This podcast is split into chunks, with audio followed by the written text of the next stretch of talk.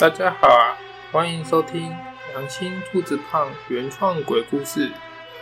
今天要讲的故事是女鬼猜拳。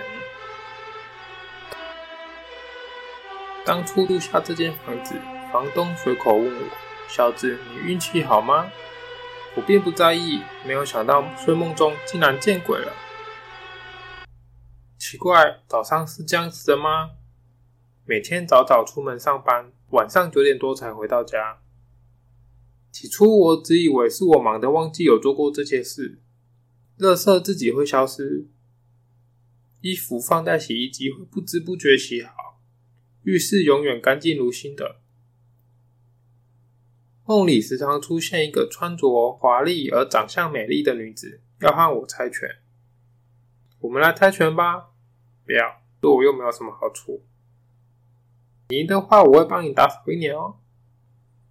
七天中有五天吧，都会梦见这样的梦。进来，他变得狂暴，拿着刀逼我跟他猜拳。好几次正要猜时，我就吓醒了。梦里又见到他拿着刀架着我，要一决胜负。剪刀石头布，我出了石头，他出了剪刀。自从那天后，我就不曾再梦见她，好可惜啊！至少她长得是那样美丽，还有点怀念呢、啊。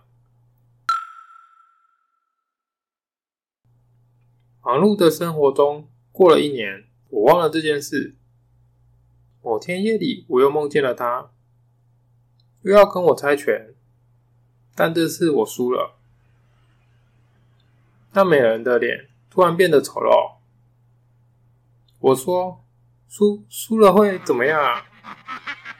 他没有回答，他大笑离去。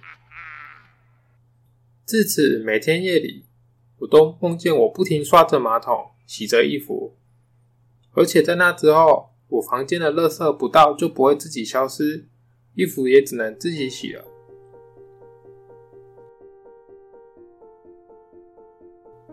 感谢收听，以上纯属良心兔子胖唬烂，切勿迷信，请勿模仿，禁止抄袭转载。